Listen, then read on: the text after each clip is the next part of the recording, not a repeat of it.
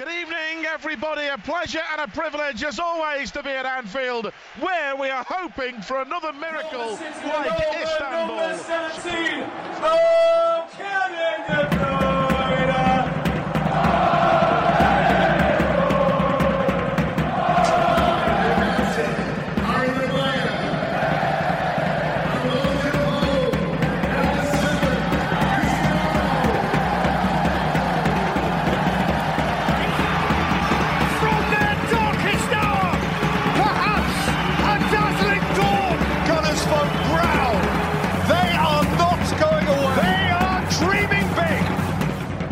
Is more beautiful than what we can say. It's beautiful. That's unique, you know.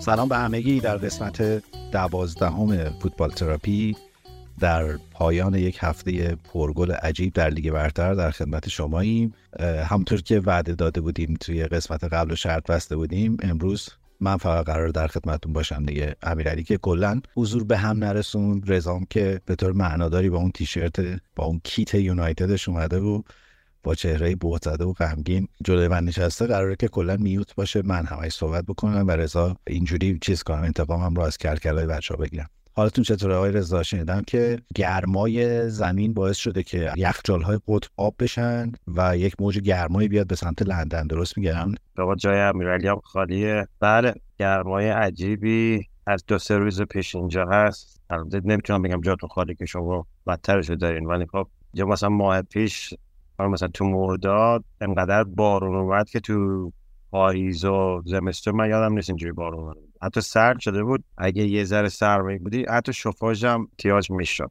و اینجا هم که گرم میشه گرمای شرجیه. اگر کیش رفته باشین تجربه داشته باشین یه هم چیزی هست. ولی در خدمتتون هستم. من دیگه حرفی ندارم. اصلا دیگه خداحافظی می‌کنم. و هستم در خدمت. سریع تکون میدم بعضی وقت. آره اینجا حالا گفتی گرما اینجا خیلی همچنان گرما ادامه داره در حالی که فکر کردیم شهری شده بود دیگه باید یه نفسی بکشیم. اون داستان قطب و اینا رو که گفتم شوخی کردم. و یه دیالوگی از فیلم تفریق بود که امروز ما نشستیم تماشا کردیم و مثل چند پشیمون شدیم چون خیلی فیلم پیچیده عجیبی بود. گفتم از این تیرگون استفاده کنم با آقای مانی حقیقی تصویر حسابی بکنم. خیلی خوب که آه این توضیح رو بدم که حالا شوخی کردم اول پادکست. امیر علی این هفته یه مقداری گرفتاری های شخصی داشت و خب براش امکان نداشت که بیاد توی پادکست. ولی می‌خوام که حالا که یک یک مساویم و یه طرفدار یونایتد در برابر یک طرفدار آرسنال نشسته با همین بازی طلایی این هفته شروع کنم. طلایی معنی که مهمترین بازی این هفته در واقع در ورزشگاه امارات اتفاق افتاد. بازی رو سه یک آرسنال برد. من اولین چیزی که حالا در حین بازی هم هی داشتم دیالوگای پادکست رو تمرین می‌کردم. اولین چیزی که به ذهنم اومد این بود که چقدر بازی پیچیده ای بود. به نظر من قشنگ مثل یک شطرنج دونه دونه یه حرکات و اینا بهش فکر کرده بودن و هی این یه این یعنی تنهاخ یه کاری می‌کرد. اون طرف آرتتا یه واکنشی نشون می‌داد و برعکس یعنی مدام داشتن نقشه های همدیگه رو خونسا می‌کردن. و من با چند تا از منچستریایی که مثل شما بی جمعه نبودن و طاقت کلکل داشتن لاولای بازی داشتن و کلکل می‌کردم اونا هم هی داشتن گفتن آقا چه بازی پیچیده شده. آدم مغزش بیش از حد درگیر میشه. شما اول بازم از این منظر شروع کنیم که با این حس من موافقی یا من چون خیلی غرق در هیجان و ترس و اینا بودم یه همچین حسی دارم. والا اگه بخوام جدی بگم که یه بازی معمولی بود یه بازی که بود که اتفاق افتاد و ما باختیم و رفت تموم شده رفت. خیلی نمی‌خوایم شاعرها نشت بکنم و این چیزا. البته شما می‌دونم که می‌خوایم این کار انجام بدید. ولی برای من نه واقعا بود. حالا جور شوخی واقعا اینجوری بود. بازی به نظرم خوبی بود. فکر می‌کنم که باز تا اینجا بازی فصل حالا اگه نخوایم بگیم بازی نیل کاسل و استون ویلا که 6 تا گل داشت مثلا یه بازی فصل بده. این بازی فکر کنم از لحاظ تاکتیکی همونجوری گفتی خیلی خوب بود. منم خودم یه ذره غافلگیر شدم. مثل اینکه فکر نمی‌کردم که منچستر بتونه این توان تاکتیکی رو داشته باشه اینجوری بازی کنه و مقاومت کنه و و اون اتفاق بیفته. ولی خب هم می‌خوام حرف بزنم. خیلی نمی‌خوام حرف بزنم. می‌خوام میکروفون رو بدم دست خودت و هر چه دلت سنگت می‌خواد. بگو. دنبال بهونه نیستم. از اون که بگم اینجا اتفاق افتاد اینجوری شد. باختیم و امیدوارم که تو بازی برگشت بتونیم جبران کنیم. ولی خب اگر یک کاپ خوش شانسی وجود داشت فکر کنم اون می‌دادم به آرسنال. بازی رو با مگوایر و جانی ایوانز تمومش کردیم. یعنی دیگه قاطع تیم ما در دقایق آخر. به نظرم اتفاقا می‌خواستم تکس بدم. وقتی مگوی اومد تو می‌خواستم تکس بدم که این بازی رو میبازی. ولی چون قبلا گفته که موبایل خاموش می‌کنم و نگاه نمی‌کنم گفتم که حالا ولش کن. تو دلم میگم بعدا به خودش میگم. به نظر من یه نکته دیگه میگم تمام می‌کنم. عادلانه ترین نتیجه برای این بازی به نظرم مساوی بود. ولی خب بعد دوستان همونجور گفتی که تو دیدی بازی رو تفسیر کنی چون من قاعدتا احساسی میشم تو این بازی ها. خیلی عقلی نمی‌تونم به این بازی نگاه کنم و از اون دیده که برم دوباره بشینم بازی رو نگاه کنم بخوام ببینم. چون می‌دونی تو وقتی بازی رو داری نگاه کنم با همه احساسات خیلی چیزا رو از دست میدی و نمی‌تونی بهشون دقیق فکر کنی نمی‌دونم نمی‌تونی یه کاری رو بکنی. واسه همینم نمیرم برگردم دوباره نگاهش کنم. ولی خب چون تو این برده و بازی رو فکر کنم گلا دوباره دیدی یه جایش دوباره تکرار کردی فکر کنم که برای من دیگه بس راجع بازی اولا که وقتی که راجع به شانس حرف می‌زنیم لطفا هیچ وقت با آرسنال کاپ نده برای شانس چون ما واقعا جزء سمبل های بدشانسی در تاریخ بشری نه فقط در لیگ و این حرف دنیا به آرسنال خیلی سر شانس بیشتر از اینا کاره. این بس ولی بیا با همین داستان داوری شروع بکنیم که بعد از بازی خب تنهاخ که البته از خیلی مصاحبه عجیبی بود. کلا ابر و باد و مه و خورشید و اینا گفت که همه چیز علیه ما بود و اینا. ولی صحنه های پرحرف و حدیث زیاد داشت. اصلی ترین و پرحرف ترینش اون صحنه آفساید گارناچو بود که گل دقیقه 88 یونایتد رو در واقع باطل کرد. اولا اینو بگم که اون لحظه ای که توپ گل شد من قشنگ افتادم. یعنی حدسم این بود که این بازی همینجوری تموم میشه با اومدن هویلند. هویلاند من تازه فهمیدم که اون یو ای نیست. احساس کردم که دقیقا همون اتفاق افتاد و تمام.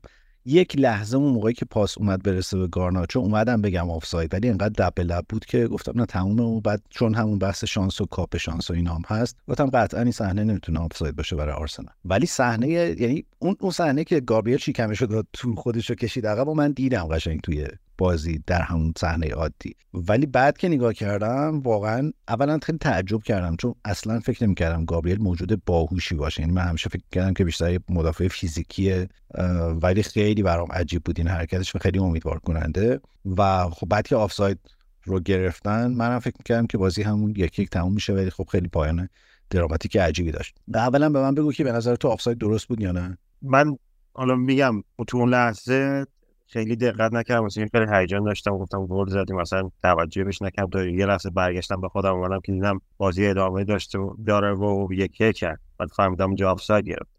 یه سری عکساش دیدم امروز که بالا میگن سر گابریل جلوتر بوده. ولی می‌خوام اینو بگم تو بازی های دیگه و یا فصل قبل اگه پنجا پنجام داور یعنی شک داشته که 50 درصد گل یا 50 درصد معمولا رای به گل میدن. برای اینکه خب میگم بازی زیباتر میشه بذار گل مثلا زده مثلا اینکه قرار نیست که خیلی بیه تغییری تو بازی بده. اگه پنجا پنجا باشه معمولا میگن که مثل پنالتی ها. اگه مثلا میگن حالا مثلا دیده پاش خورده ولی خیلی تقصیر داور یعنی فرق نمی‌کنه شاید مثلا پنجا پنجا باشه به داور مثلا نمیگن برو ببین. میگن پنالتی هست. اینا هم می‌تونستن این کارو بکنن ولی خب نکردم. نمی‌دونم چرا. بکنم سر بازی وولفز. هنوز فکر می‌کنن که باید با منچستر یه خیلی سفته برخورد کنن که تلافی اونو بخوان در این هم تو این بازی اتفاق افتاد. ولی واقعا دارم میگم میرم دوباره می‌بینم خودم رو نگاه کنم. من فکر کنم اصلا مساوی بودن تو یه خط بودن فکر می‌کنم مساوی بودن و فکر می‌کنم اگه یه بازی دیگه بود اصلا آفساید نمی‌گرفتن. منم واقعا توقع نداشتم که اینجوری بازی تمام شه. یه نکته این که به نظرم وقتی این خط کشی اتفاق میفته دیگه همه این شای شاعبه ها نسبت به زاویه بازیکن ها و اینا از بین میره. یک صحنه روی تکرارهایی که داشت اتفاق میافتاد از دوربین نه دوربین خط آفساید دوربینی که یه ذره پشت گابریل و بالا بود. این احساس رو من داشتم که اینا اصلا روی خط نیستن یعنی گابریل حتی عقبتر از گارناچ.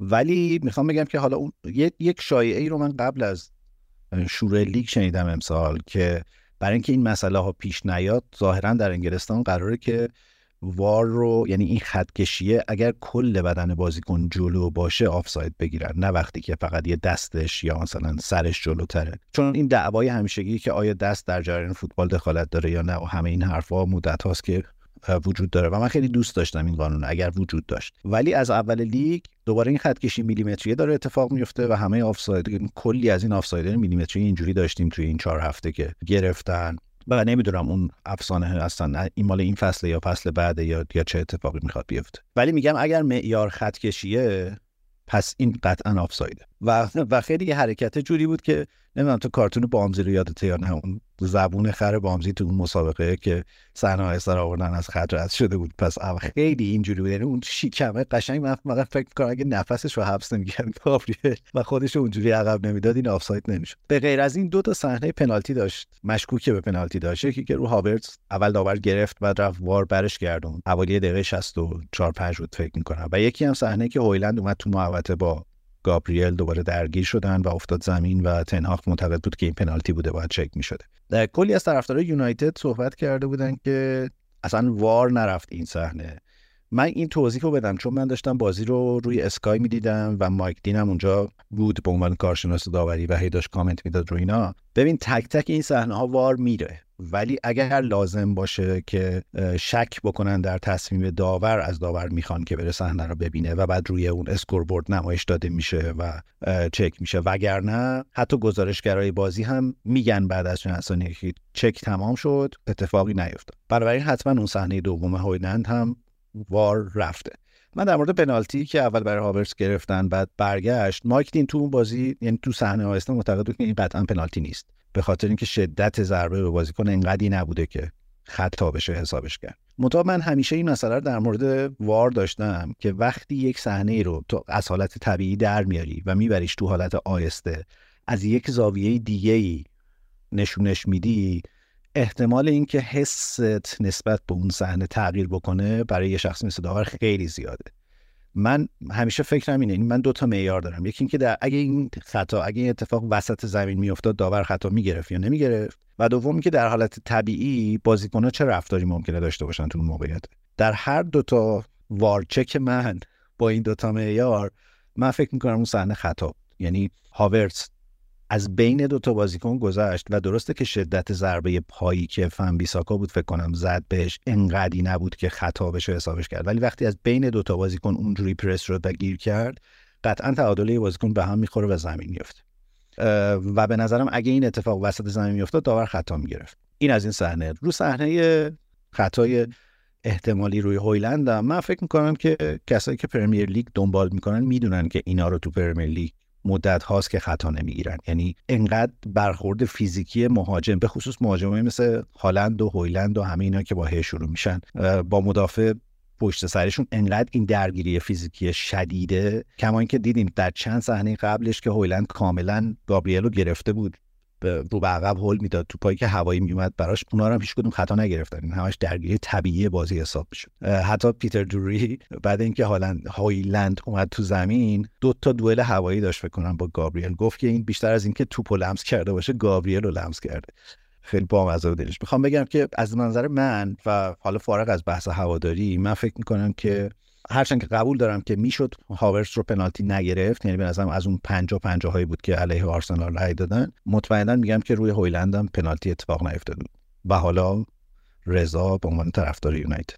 من باید موافقم. من فکر کنم دوتاشو فهم خوب شد که پنالتی نگرفتم به نظرم دوتاش پنالتی نبود. حالا روی صحنه هویلند که مثلا به نظر من همونجوری گفته پنالتی نبود. خیلی به نظرم شله ولی بود. ولی آواز که خیلی یه ذره بحث برانگیز بود و پنالتی گرفت رفت حالا من شاید اشتباه می‌کنم. میگم من بازی رو خیلی با هیجان می‌دیدم. از جا تو ذهنم یه جورایی که دوست دارم میمونه. بعد برم دوباره نگاه کنم و نمیرم این کارو بکنم. مثلا که خیلی دردناکه واسم می‌خوام دوباره بازی رو ببینم. ولی تو اونجا که من یادم پاشو نزد. یعنی پاش به نظر من گیری کرد رو من بسکا نی من بسکا پاش جلو بود. این که اومد رد شه پاش به نظرم یه جورایی گرفت به وام بسکا از اونجا که من یادم شاید مثلا کاملا اشتباه می‌کنم. این کاسامیرو سمت راستش به سمت چپش بود. زبر خب همیشه میاد فشار میاره دستش می‌بره بالا که من کاری نکردم. یه حالت داره. و مثلا پاشو اوورد. اینکه داشت می‌رفت پای اولش رو رد کرد. پای سمت چپش فکر کنم خورد به پشت پای و مثلا که من یادمه. و افتاد اونم می‌تونی به نظرم پنجا پنجا که بگیری یا نه. که آیا این باعث شد که این بیفته گل نزنه یا اینکه نه. یه حرکت طبیعی بازی بود. ولی به نظرم عادلانش منصفانش بود که دوتاش پنالتی نباشه. خیلی بازی هم تاثیر نداشت اگه حتی مثل آرسنال. که بخواد پنالتی بگیره یا نه خیلی روش بحث نبود. من امروز خیلی نرفتم. از دو سه روز اصلا این اخباری رو ندیدم و گوش ندادم. ولی امروز رفتم ببینم چه خبره. خیلی رو اون بحث نبود. من همش داشتم به این فکر کردم که اگر وار وجود نداشت چقدر روند بازی فرق می‌کرد کلا. یعنی ما چقدر از اون حالت طبیعی فوتبال تن به تن اینا دور شدیم. چون راستش رو بگم حالا من خودم بارها گفتم تو این پادکست جزء مخالفان این مدل خط کشی آفساید و اینا چون به نظرم فلسفه آفساید اصلا این نیست. و وقتی تو میری به سمت اینکه یه سری معیار مشخص چی میگن قابل شمارش بیارید توی این صحنه خب طبیعتا مجبوری به همش رو تبدیل به قانونهایی بکنی که در همه حالت باید رعایتش کنی. ولی واقعا به نظرم اگر VAR وجود نداشت این بازی اصلا یه چیز دیگه می‌شد. کلا نتیجهش اتفاقای دیگه میافتاد براش. بیا قبل از اینکه بریم وارد بحث فنی ماجرا بشیم یک voice امیرعلی برای من فرستاده و تحلیل خودش رو از بازی گفته برای اینکه جاشم خالی نباشه. اینو بشنویم برگردیم گپ بزنیم راجع به ماجرا.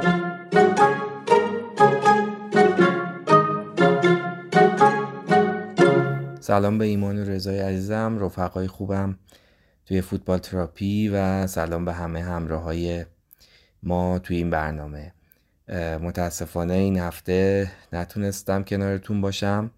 و البته دلیل غیبتم باخت یونایتد به آرسنال نیست مسلما. یه سری گرفتاری شخصی بود که به این برنامه نرسیدم. اما یه سری حرفا تو دلم بود که اگه نمی‌گفتم واقعا غمباد می‌گرفتم. واسه همین گفتم که یه وایسی ضبط کنم که اینا رو بگم و حالا امیدوارم که طرفدار یونایتد هم همراهمون باشن و نظرشون رو بگن. اول از همه به عنوان یه طرفدار یونایتد به ایمان و بقیه آرسنالیا تبریک میگم به خاطر برد خوبشون و بازی به نسبت خوب تیمشون. هرچند که از یه سری مسائل هم واقعا نمیگذرم. حتما رضا تو این قضیه و تو این برنامه از حق یونایتدیا دفاع می‌کنه جلوی ایمان. دارم راجع به آفسایدی که حالا در مورد گل گارناچو اعلام شد که حالا مشخص نشد واقعا آفساید بوده یا نه که اون قضیه شاید بازی رو خیلی عوض می‌کرد. و البته پنالتی که روی هویلند شاید اتفاق افتاد و حتی به وارم نرفت. حتی شاید صحنه واسطش هم درست پخش نشد به خاطر اتفاقات بازی. حالا از اینا که بگذریم به عنوان یه طرفدار یونایتدی نه اصلا بازی خوبی از تیمم ندیدم. این بیشتر از باخت منو ناراحت می‌کنه. تیمی که خیلی محتاطانه اومد تو این بازی. و یه جورایی بازی کرد که انگار یه تیم متوسط یا شاید حتی رده پایین پرمیر لیگیه که داره جلو آرسنال بازی می‌کنه. این خیلی بیشتر از باخت ماها رو ناامید می‌کنه. تیمی که انقدر محتاط میاد جلو دل میبنده به ضد حمله ها و حتی اون برنامه رو هم درست اجرا نمی‌کنه. خب این قضیه خوشایندی نیستش. یه سری مسائل خب فاجعه بار ریشه ای هستش توی تیم از جمله اینکه خط دفاع ما پشتیبانش پشتیبانهای آقای مارتینز و واران کسایی مثل مگوایر و اونز هستن و در بهترین حالتش لیندلوف. هافبک های مسنی که وسط بازی داریم وسط زمین داریم مثل اریکسن کاسمیرو که 90 دقیقه دیگه مشخصا نیستن. و وینگرهایی داریم مثل آقای آنتونی که کاملا یک فرد معلوم الحاله. و واقعا کیفیت حضور در ترکیب یونایتد و حتی تو پرمیر لیگ رو نداره. من تو تیمای دیگه هم بعید می‌دونم که این آدم بتونه موثر باشه. و رشوردی که به نظر بهتر از بقیه میاد مشکلش عدم ثبات و کیفیت فولبک هم که به همین ترتیب یعنی ون بیساکا و دالو هم همین قضیه رو دارن. تیم تیمیه که مدت هاست حداقل تو چند وقت اخیر دست آقای تنهاک بوده و وقتی شما آخر بازی مصاحبه از ایشون میشنوی که بهانه میاره خیلی نکته جدیدیه و نکته نگران کننده اینکه یه مربی بیاد فرافکنی بکنه دیگه بیاد به مسائل داوری و بقیه دامن بزنه و اشکالات تیمش رو بذاره کنار. و یا حد اکثر تو بهترین حالت فقط بازیکنها رو مقصر بدونه. و البته یه نکته نگران کننده دیگه این که بیاد به هاشیا دامن بزنه مثل قضیه که برای سانچو پیش اومد و بیانی هایی که داد و حرفای آقای تنهاک. اینا ما رو نگران می‌کنه که یونایتد حداقل تو این فصل نمی‌تونه آینده روشنی داشته باشه. قهرمانی که هیچی حتی سهمی هم خیلی بعیده با این اوضاعی که داره پیش میره دست یافتنی باشه واسه یونایتد. و امیدوارم حداقل با این بازیکنهای جدیدی که گرفته شدن اونا یه تغییری توی تیم ایجاد بکنند وگرنه این فصل اوضاع چندان مساعد به نظر نمیاد. بیشتر از این دیگه صحبت نمی کنم درد دل نمی کنم خواستم که اینا رو بگم. امیدوارم که رضا تو این برنامه خیلی خوب جلوی ایمان در بیاد و نظر زیاد از بردشون کیف بکنه. به امید روزای بهتر برای همگی.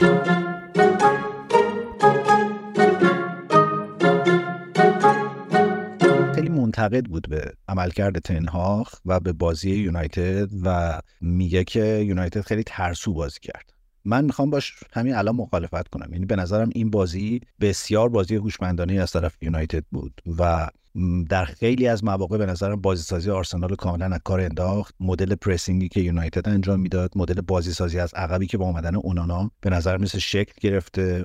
ما توی تلگراممون من یه پستی گذاشتم که ادرسون رو نشون می‌داد که چقدر میاد جلو تو بازی های سیتی تو این بازی به نظرم اونانا کاملا یه دفاع آخر بود موقع بازی سازی میومد قشنگ تا وسط های زمین خودشون هم میومد و پاسکاری می‌کرد و اصلا باعث شد که آرسنال نتونه اون مدل پرس از بالش رو اجرا بکنه و دیدیم که آرسنالی معمولا می‌رفتن از همون وسط های زمین شروع می‌کردن به پرس بازیکن‌های یونایتد و خیلی جا شکوندن پرس و فرار کردن بازی به نظر تاکتیک بسیار هوشمندانه ای از طرف تنهاخ بود. روند بازی به نظرم جوری که اون می‌خواست داشت جلو می‌رفت تا همون دقیقه 96 حتی. آوردن هویلند در اواخر بازی به نظرم از همون مدلایی بود که تیر خلاص با آرسنال بزنه. نقشش هم داشت می‌گرفت. یعنی ارسالای بلند نبردای تنبتنی که دیده بودیم بارها قبلا که گابریل چه جوری جا میمونه روشون. اگر یادتون باشه پارسال جلوی هالند هم همینجوری آرسنال گل خورد.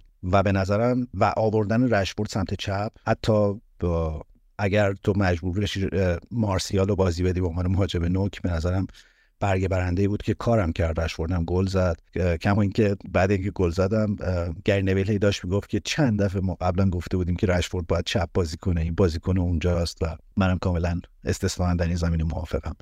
و می‌خوام بگم حتی بازی دفاعی عالی آنتونی یعنی من اصلا توقع نداشتم که آنتونی در موقعی که تیم داره دفاع می‌کنه اینجوری عمل کنه. عملا مارتینلی رو هم از کار انداخته بود میومد میچسبید به فن بیساکا و اگر صحنه های بازی رو نگاه بکنین در 90 درصد موارد وقتی توپ به مارتینلی می‌رسه و بیساکا و آنتونی جفتشون کنارش وایسادن و دارن فشار میارن روش. و می‌خوام بگم در فاز دفاعی من فکر می‌کنم یونایتد تا قبل از اینکه مجبور شه تعویض انجام بده و مگوایر رو ایوانزو بیاره. تو کاملا نبض بازی رو تو دست داشت و داشت آرسنال رو مجبور می‌کرد که اونجوری که دلش می‌خواد بازی بکنه. حالا نمی‌دونم تو با امیرعلی موافقی یا با نظریه من بیشتر موافقی من با جایی که قائلم من درک می‌کنم طرفدار منچستر حتما شاکیان بس اینکه باخته تیم. ولی منم فکر می‌کنم ما بازی خوبی داشتیم می‌کردیم. به نظرم معلومه که 20 دقیقه با شما حمله می‌کردیم. ما زیر فشار بودیم بعد کم کم من فکر کنم نیم اول ما خیلی خوب بازی کردیم.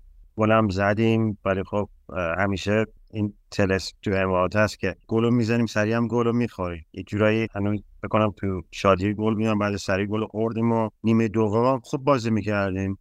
موقعیت هم ایجاد می‌کردیم. یعنی شما توپ بیشتر داشتین تو نیمه دوم ما پرسو میشکنیم می‌بریم زده حمله می‌زنیم. بعد بازی نکنیم یه ذره بعد شانسی آوردیم واقعا اگه بخوایم منصفانه نگاه کنیم نیمکت ما اصلا کسی نبود. یعنی مثلا می‌دونی همه مصدومن. مارتینز هم که رفت بیر من فکر کنم امیرعلی یه ذره شاکیه به خاطر اینکه فکر کنم دقیقه هفتاد بود که آنتونی رو آورد بیرون. ایوانز آورد تو گرونچا من فکر کنم به نظرم تعویض دفاعی نبود. کنم ما می‌تونستیم بازی رو نگه داریم. حتی گلم زدیم. ولی خب یه سری اتفاقات بازی رو باختیم. من به نظرم با که باختیم یکی از بازی های خوب بود. درسته که حرف چرت و پرتیه تیمی که میبازه قطعا بعد بازیگر مستحق باخته خیلی دنبال بهانه نیستم. ولی من راضی بودم تا دقیقه 89 90 یعنی یه بازی همونجوری گفتی خیلی تاکتیکی بود. منم حال کردم با چیزی بازیکنایی که ما داریم. یعنی آنتونی گفتی زمینه دفاعی خیلی خوب بازی کرد. ولی هایلند که خب بازی اولش بود اونم جلوی آرسنال سی دقیقه اومد بازی خیلی توقعی ازش نبود. ولی تو بحث هجومی ما به غیر از رشفورد فعلا اصلا کسی رو نداریم که بتونه کار خارق العاده بکنه یه حرکتی بزنه گلی بزنه مثلا ما ببریم بازی رو دقیقه مثلا چند هفتاد هفتاد پنجاه هشتاد یه گل بزنیم و کار تموم کنیم. ولی بازی خوبی من راضی هم امیرانی هم من فکر می‌کنم به خاطر اینکه ناراحت منم ناراحتم. کاری هم به نظرم دیگه مهره هم نداشتیم که بخوایم بیاریم هجومی بازی کنیم اونم در مقابل آرسنال. به نظر من بازی چند تا نقطه کلیدی داشت.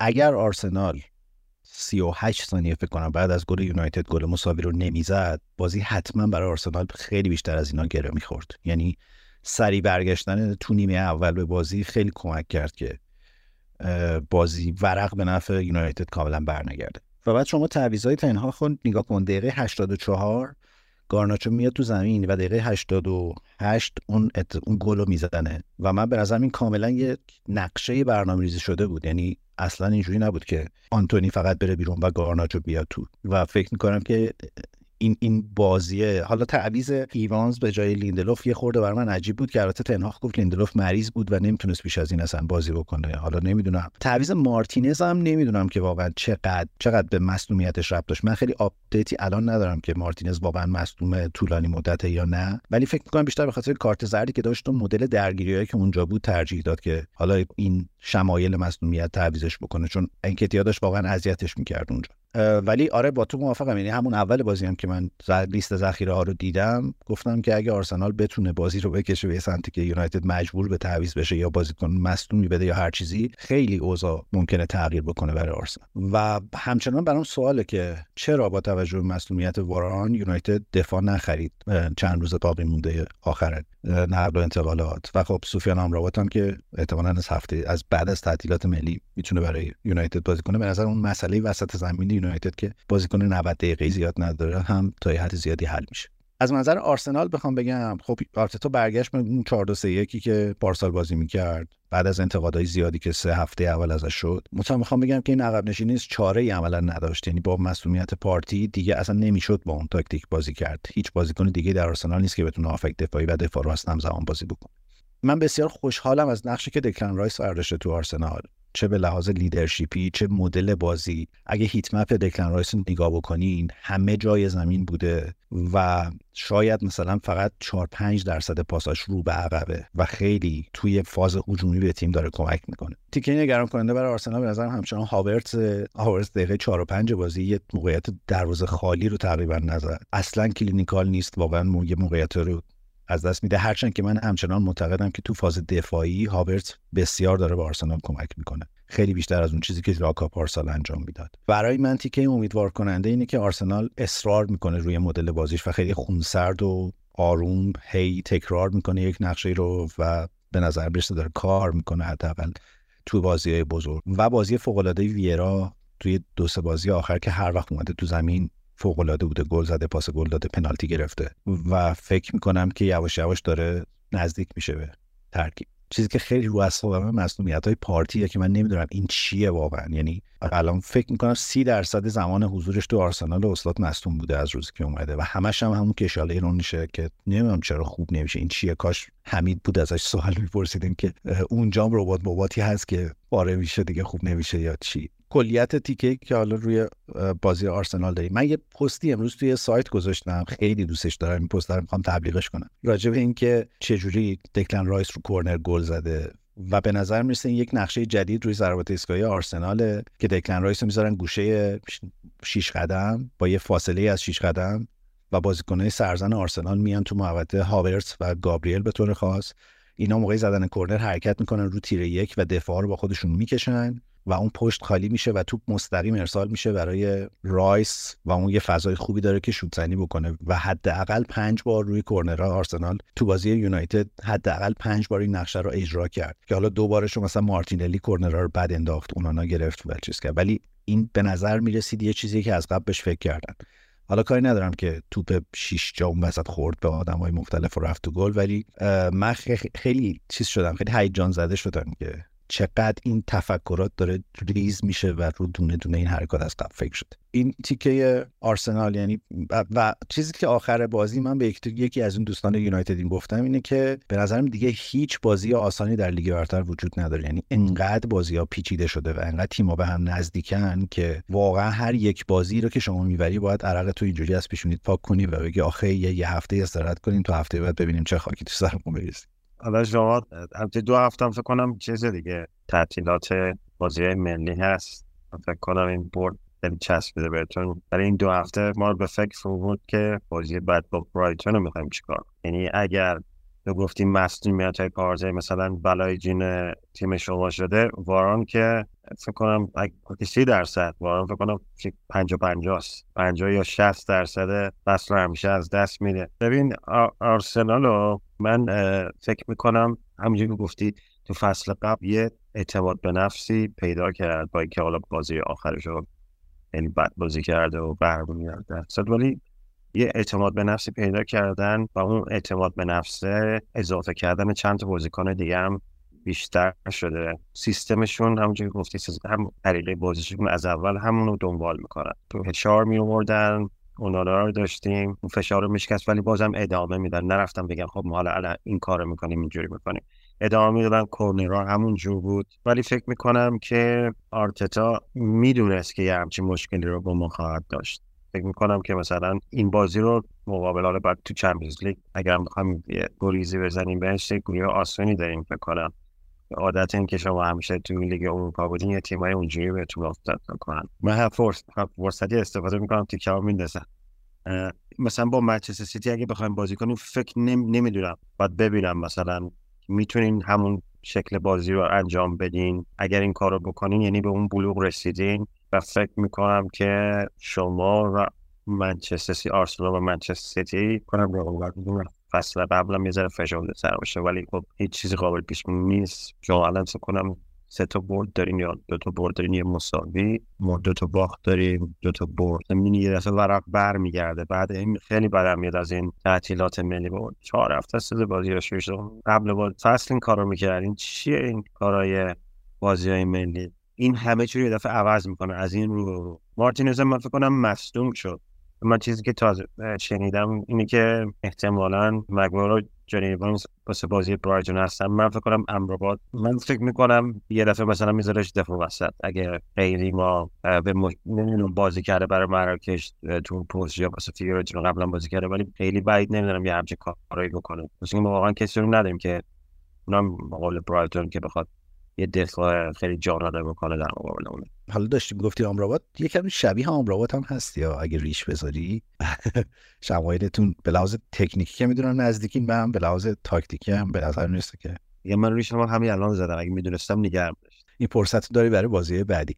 یه نکته ای که خیلی عجیب بود. مصاحبه بعد بازی تنهاخ بود. راجب سانچو ازش پرسیدن و گفت که این اصلا تو تمرینات خوب نبوده. و بلافاصله سانچو بیانیه داد و گفت که نه من خیلی هم خوبم به فرصت نمیدن و از این حرفا. و یهو وارد یک فضای عجیبی شد یونایتد. من نمی‌دونم حالا جفتش عجیب بود دیگه. یعنی مصاحبه تنهاخ حالا حتما در اثر عصبانیت و ناراحتیه ولی هم مدل انتقادش به داوری و بهانه‌ای که حالا امیرعلی هم اشاره کرد بهش و این داستان سانچو و انداختن تقصیر گردن بازیکن اینا یه خورده چیز عجیبی بود. اینو ما مدت ها پیش توی فوتبال تراپی راجعش حرف زده بودیم که بازیکنی که پپ گواردیولا reject ش می‌کنه و خیلی راحت میفروشش احتمالا یه خورده شیشه ای داره یه مسئله ای داره. اینو بعید همیشه می‌گفت که سانچو به درد بازی تو لیگ برتر نمی‌خوره بازیکن تنبلیه بازیکن شلخته دیر میاد سر تمرین مسئله انضباطی زیاد پیدا می‌کنه از این حرفها که تو یونایتد هم به نظر می‌رسه این مسئله ها رو داره.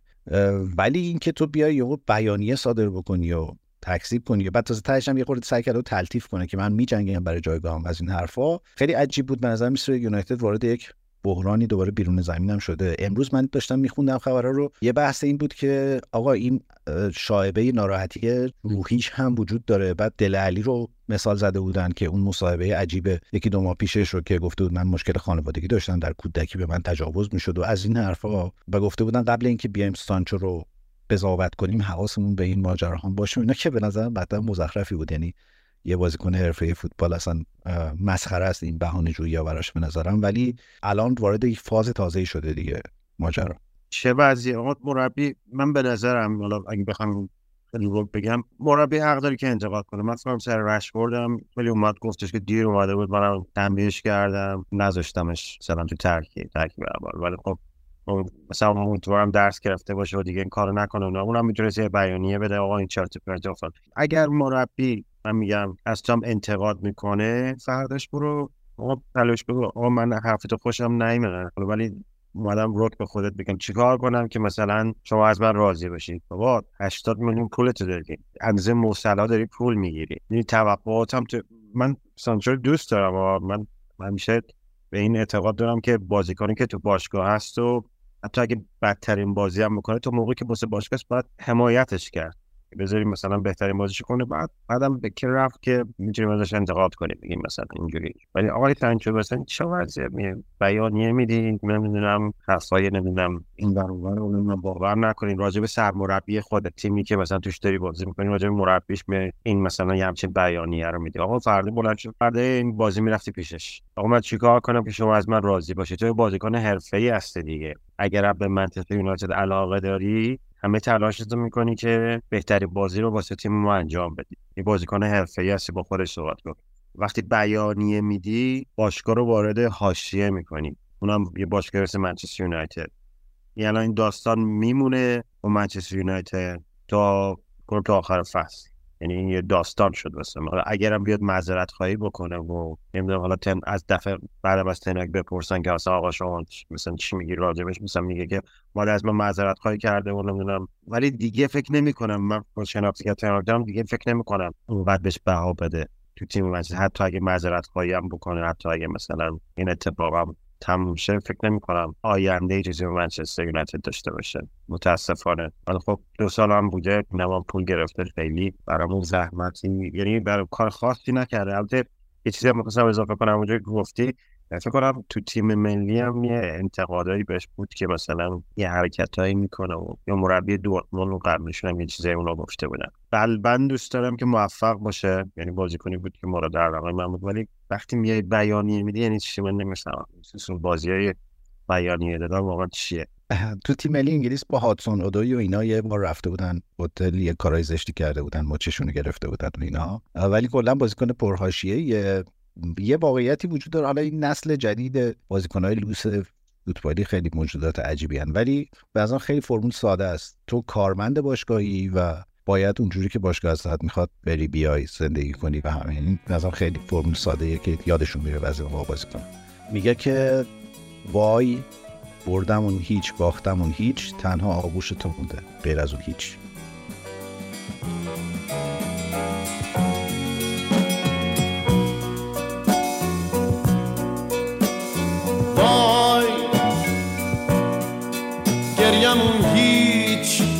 خندمون هیچ باخته و برندمون هیچ.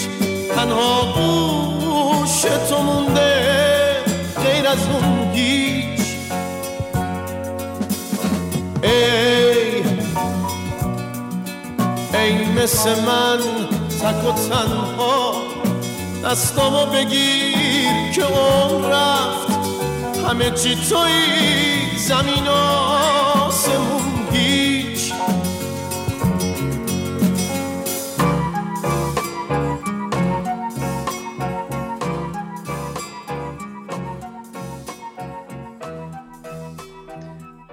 خب می‌خوام با یه سوال فلسفی بحث رو ادامه بدیم. بگذریم از ماجرای یونایتد و آرسنال.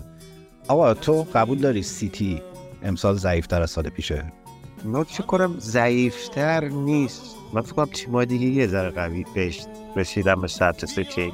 اون سیتی که خب همون سیتی دو سه بازیکن خوبم به تیمش اضافه کرد البته جا نیفتادن فکر کنم بازیکن وولز هم گرفت. اسمش یادم نونز اونم گرفت.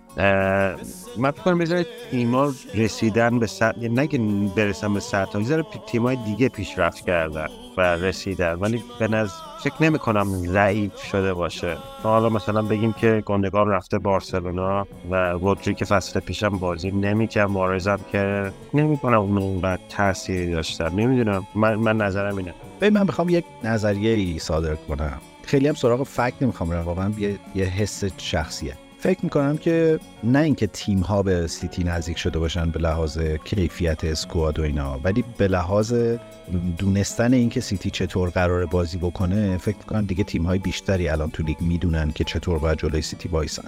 و خیلی شاید سورپرایز ویژه دیگه این تیم نسبت به فصل پیش نداره. هرچند که من حس می‌کنم گواردیولا الان که تو بیمارستان رو بعد اومده خونه خوابیده چون کمرش عمل کرده چند هفته مصدومه داره به این فکر می‌کنه که حالا دیگه چه جادویی بکنم و چی از تو تیم در بیارم. که حالا اومدن هم بازی کردن همزمان آلوارز و هالند یکی از اون راست آلوارز به عنوان بازیکن شماره ده بازی می‌کنه پشت هالند. ولی می‌خوام بگم ببین این تیم این فصل گندوان از دست داده با کوچیچ جایگزینش کرده که به نظرم جایگزینی خوبیه. آوردن گواردیول به نظرم بهترین خرید یک مدافع می‌تونه باشه برای لیگ برتر. ولی بیا خط حمله سیتی رو نگاه بکنیم. پارسال ذخیره های سیتی فودن و ریاض محرز و خولیان آلوارز بودن.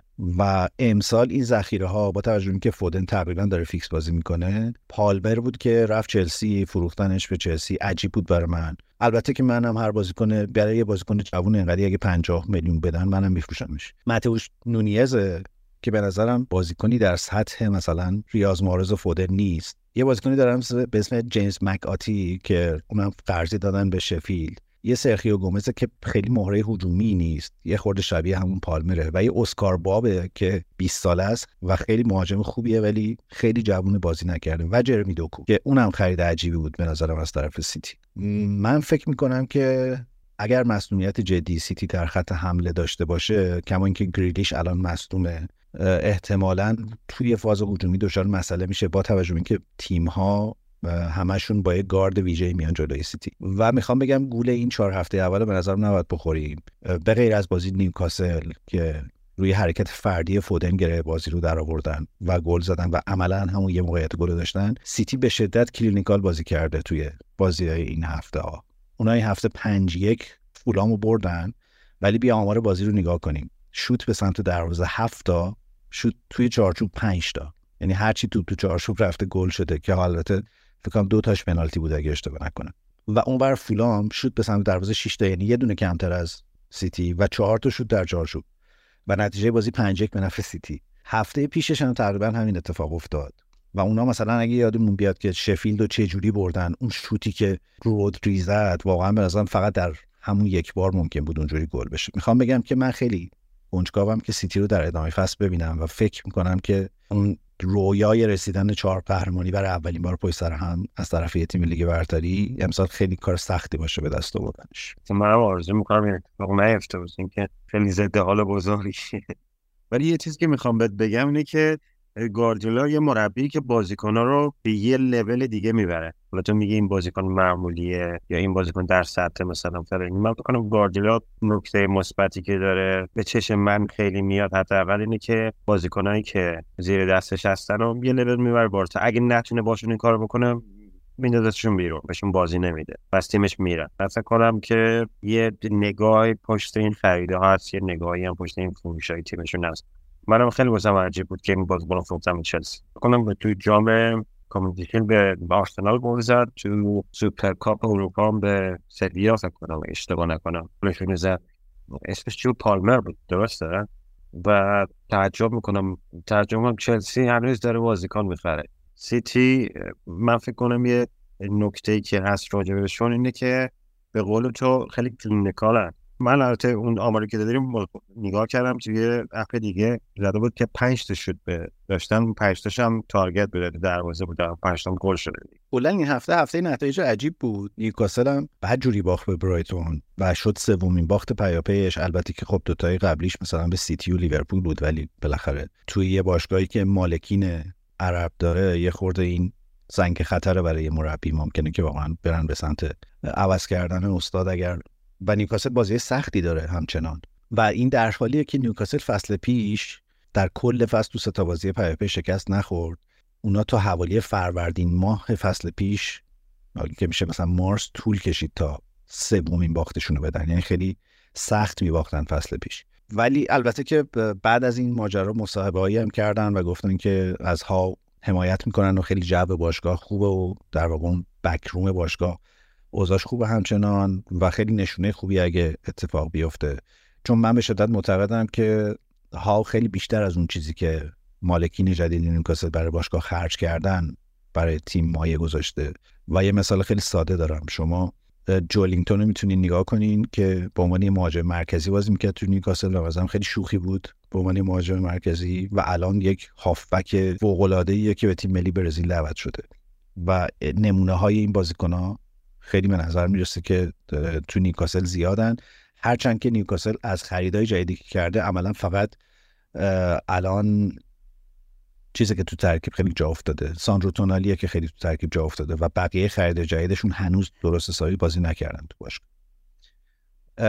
ولی می‌خواستم از این یک استفاده بکنم و بگم که یه اتفاقی در لیگ برتر امسال افتاده که بازی های بزرگ دیگه تقریبا هیچ کدومشون کسل کننده نیستن. یعنی قبلا اینجوری بود که مثلا لیورپول چه می‌دونم چلسی لیورپول آرسنال اینا بود. تو بازی هیجان انگیزی برای طرفدار اون تیم می بود. ولی به عنوان یک بازی یک تماشاچی بیطرف خیلی وقتا دلت نمی‌خواست این بازی رو نگاه بکنی. چون عملا بازی کسل کننده ای از آب در میبادن. چون حالا بیش از هم پیچیده بودن.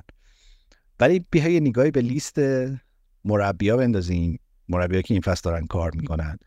از پپ گواردیولا و کلوب بگیر تا آرتتا و پوستوچوگلو و ادی ها و پوچتینو اینا همشون مربیای تهاجمی هن. یعنی همیشه اصرار دارن که تیمشون هجومی بازی بکنه تازه من تنهاخ و الان تو اینا نیوردم و فرض کردم تنهاخ یه خورده روی کرده دفاعی تری داره ولی آمار بامزه که شاید ربط داشته باشه به این فضا اینه که این تنها سومین فصل بعد از 2003 2004 که یکی از این سه عزیز تو لیگ برتر مربیگری نمی‌کنن جوز مورینیو آنتونیو کونته رافا بنیتس.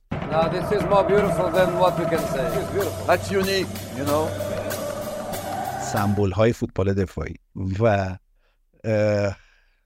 به نظر می‌رسه که رویکرد در تیم های بزرگ از یک مدل کنترلی رفته به سمت فوتبال دیوانه‌وار هجومی. این نکته آخرم بگم بعد میکروفون رو به شما بسپارم که این هفته ما فقط دو تا دو تا تیم تونستن clean sheet کنن لیورپول و ناتینگهام فارست. فارست که اتوبوس پارک کرد جلوی چلسی و خب لیورپول که به نظر حالا بازی نسبتا ساده بود. بقیه بازی همشون گل داشتن. تو ده تا بازی 41 گل زده شد و خیلی آمار فوق العاده ای ما اینا به چلسی تعریف کردیم هفته قبل. یکیش باخت. اونم به ناتینگهام به نظر من آره ما ما فکر کردیم که تعریف کردیم از چلسی. بعد کامنت هایی که تو که باکس بچه های طرفدار چلسی گذاشتن کاملا عکسش بود. یعنی گفته بودن که شما اصلا این تیمو نمی‌شناسین و مدرک مصدوم بوده که بازی نکرد و حالا این هفته که مصدوم نبودم چند دقیقه مگه بازی کرد و چقدر توی ترکیب چلسی مگه مهره جدیه. باز تاکید می‌کنم که ما اون دفعه گفتیم که پوچتینو با یک ترکیب ثابت داره میره تو زمین که تو اون ترکیب ثابته به نظر می‌رسه مدریک بازیکن اصلی نیست و این هفته هم همین اتفاق افتاد. باز با همون ترکیب رفت توی زمین و خیلی کم دست می‌زنه به ترکیب اصلیش. ولی از اون بازی ها بود دیگه. بازی چلسی فارست از اون بازیایی بود که واقعا فارست اتوبوس پارک کرده بود. فارست حالا من بازی با آرسنالش هم با دقت دیدم همین جوری مدلش جلوی تیم بزرگ. قشنگ 11 نفر تو باکسن یعنی تو زمین خودشون تو تو محوطه جریمه خودشونن و از این مدلایی بود که روی یه ضد حمله اومد و گل زد و دوباره رفت توی دفاع. باز آمار رو اگه نگاه بکنی خیلی آمار عجیبیه. بازی چلسی و فارست. چلسی 21 شد به سمت دروازه زده که فقط دو تاش تو چارچوب بوده و فارست هفت زده که سه تاش تو چارچوب بوده. یعنی کاملا نشون میده که چجوری پارک کرده بودن اتوبوس سر اونجا ولی برگردیم به بحث اصلی اینه که لیگ برتر واقعا عجیب شده به لحاظ گل. آره بازی پرگل این هفته تاتنام هم پنج تو برنلی رو میگم من خیلی عجیبه که تاتنام من فکر می‌کردم تاتنام مثلا از چهار بازی اولش مثلا ستاشو به بازی حالا یه دونه ببره یه مساوی بگیره. ولی خیلی خوب شروع کردن. کنم بردی هم که با جلو منچستر داشتن این اعتماد به نفسشون رو برد بالا.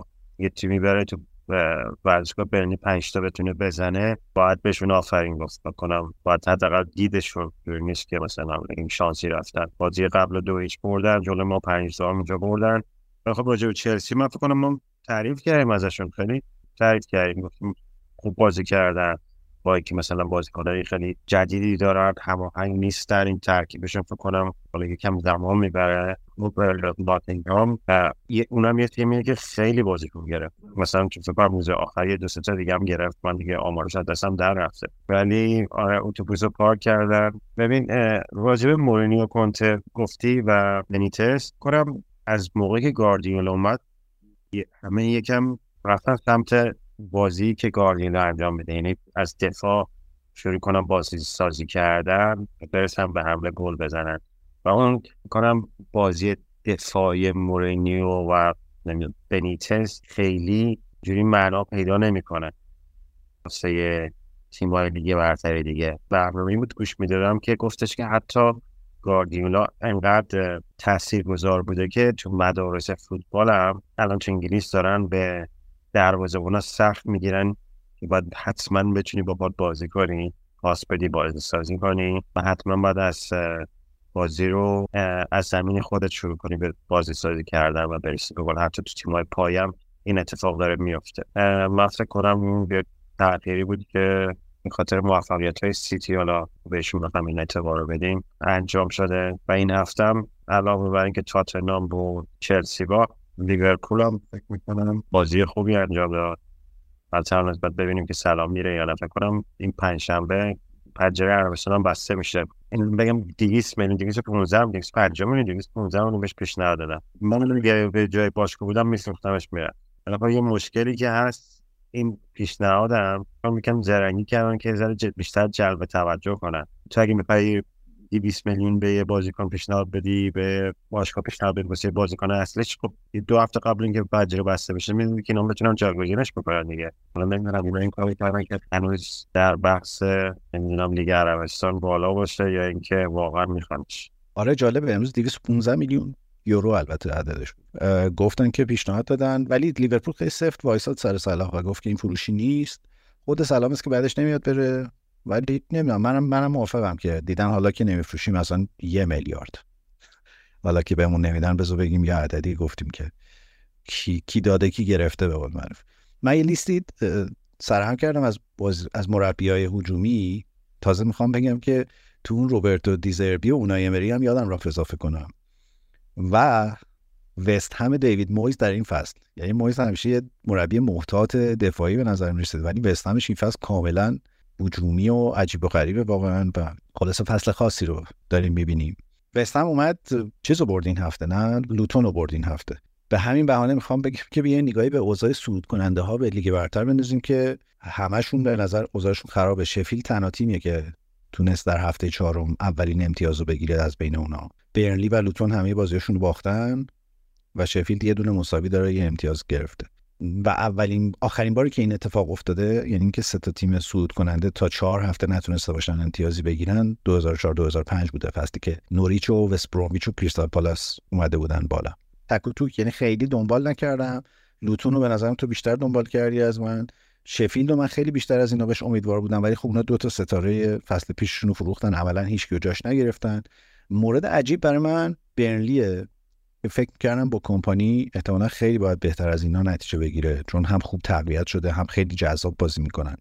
ولی به نظر نکتهش دقیقا همینه. اونا چمپیونشیپ رو با اون بازی مالکانه گواردیول گواردیولایی بردن و قهرمان شدن خیلی راحت و الان دارن همونو توی لیگ برتر هم بازی می‌کنن جلوی تیمایی گردن کلفت تیم مثل و نتیجهش میشه آن چیزی که داریم می‌بینیم. یعنی به نظرم برنلی باید عوض کنه سبک بازیش رو در لیگ برتر چون این تو میری دیگه از اون تیما نیست و خیلی فرق می‌کنه مدل در Premier League.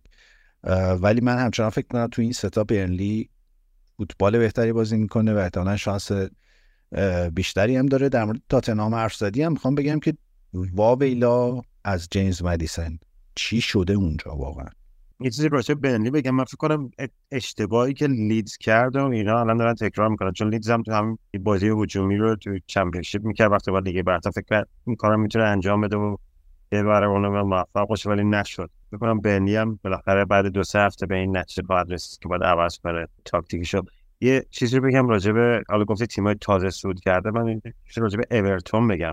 من همیشه نمیگم تیم دوم اورتون ولی همیشه نگاه می‌کردم نتیجهش رو چک می‌کردم. اونم بازیکنای بدی هم نگرفتن این فصل. ولی خب من نمی‌دونم چه بلایی سر این تیم اومده که الان سومین فصل یا چهارمیه که فقط برای بقا داره میجنگه. من نمی‌دونم این مرد کی می‌خواد این تیم رو جمع کنه. این خیلی هم شاکیان از دست این آقای اسم شف مدیر ایرانیش. از پولم زیاد خرج کرده پول خودش نیست پول مالک اصلی باشگاه می‌دونم آقا فقط داره خرج می‌کنه اسمش یادم رفته. ولی نمی‌دونم اینا چی کار می‌خوان بکنن. این تیم اورتون جیمز مدیسون هم فکر کنم یکی از بازیکنایی بود که هیچ وقت هیچ توجه خاصی بهش نداشتم. این چرا؟ چون فکر می‌کردم که یه بازیکن خیلی معمولیه که خیلی بیش از حد بزرگش کردن. و فصل قبلم لوستر خیلی بازی خوب حالا مدت فکر کنم مصدوم بود. خیلی بازی خاصی هم به نظرم انجام نمی‌داد. ولی اون قبطه می‌خوام که چرا ما نگرفتیمش و واقعا داره خوب بازی واقعا داره خوب بازی می‌کنه. نشون میده که یه بازی کنی که توی تیم کوچیکتر اگه بتونه مثلا انتقال خوبی به یکی از تیمای بزرگتر داشته باشه و یک بازیکنای دور اطرافش بازیکنای در حد خودش باشن چقدر می‌تونه موثر باشه. آره واقعا به نظر مربی موقعیت بازیکن تو زمین و بازیکنهایی که کنارش بازی می‌کنن خب خیلی تاثیر می‌ذاره واقعا. ولی من واقعا شگفت زدم از اینکه چطوری جا افتاده مدیسن توی تیم و چقدر ترکیب خوبی شدن با سون و چقدر تاتنهام فوتبال خوبی داره بازی می‌کنه. یعنی خیلی شبیه اون تاتنهام کلاسیک هجومیه که گلی آدمو دوست داشتن بازیش رو تماشا کنن. و فکر کن که من واقعا طرفدار آرسنال دارم میگم. ولی به نظر خیلی خیلی تیم خوبیه. حالا نمی‌دونم چقدر ممکنه این مسیر دوام داشته باشه ولی واقعا یکی از جذابترین فوتبال رو الان داره تو پرمیر لیگ بازی می‌کنه.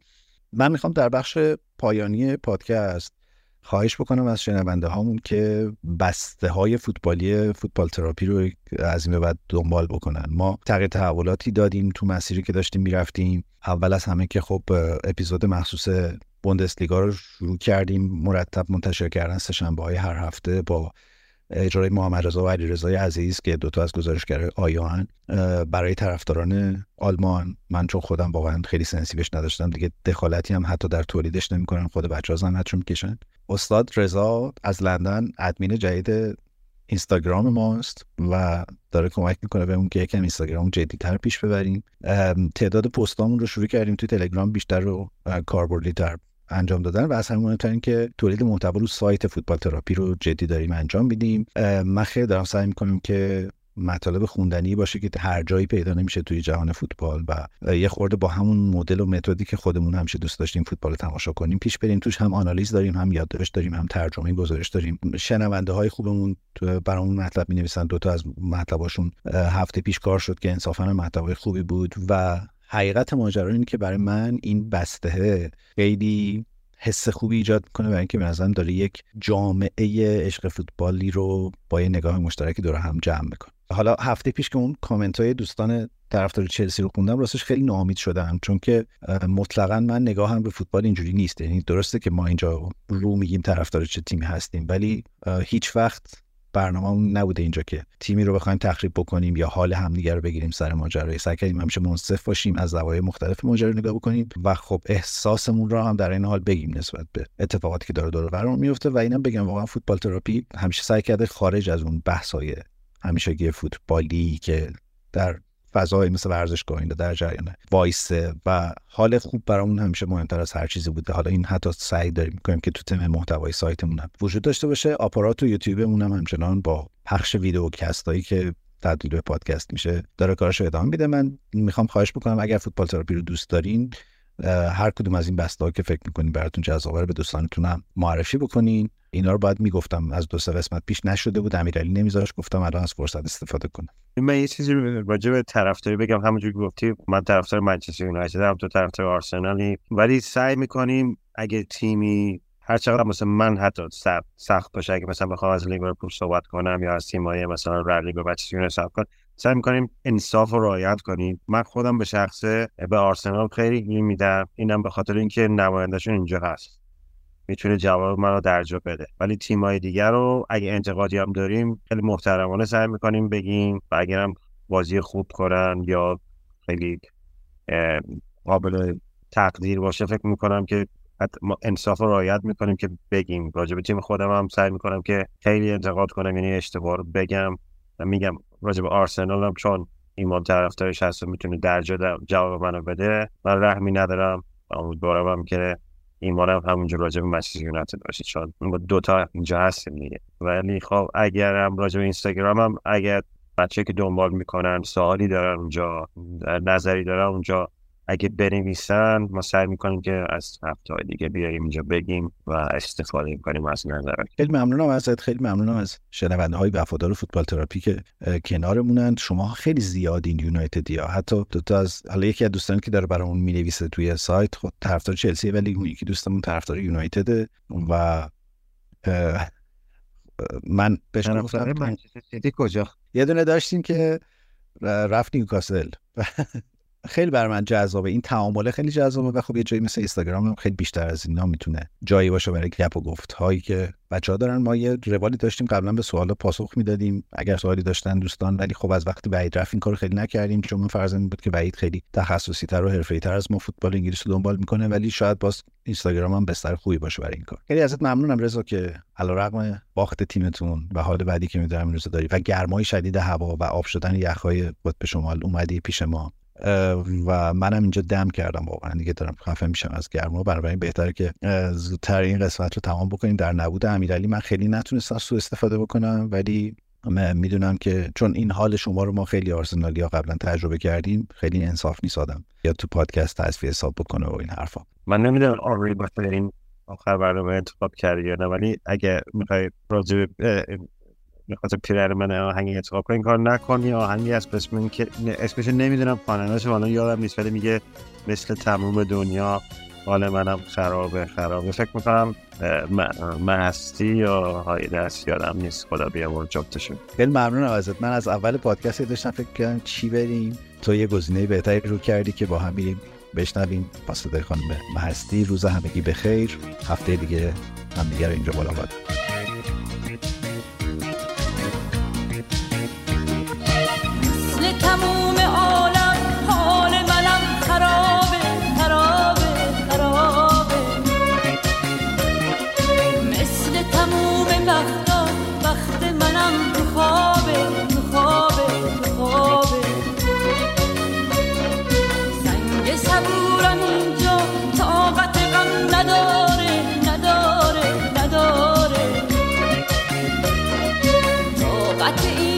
پیشش گریه کنم نداره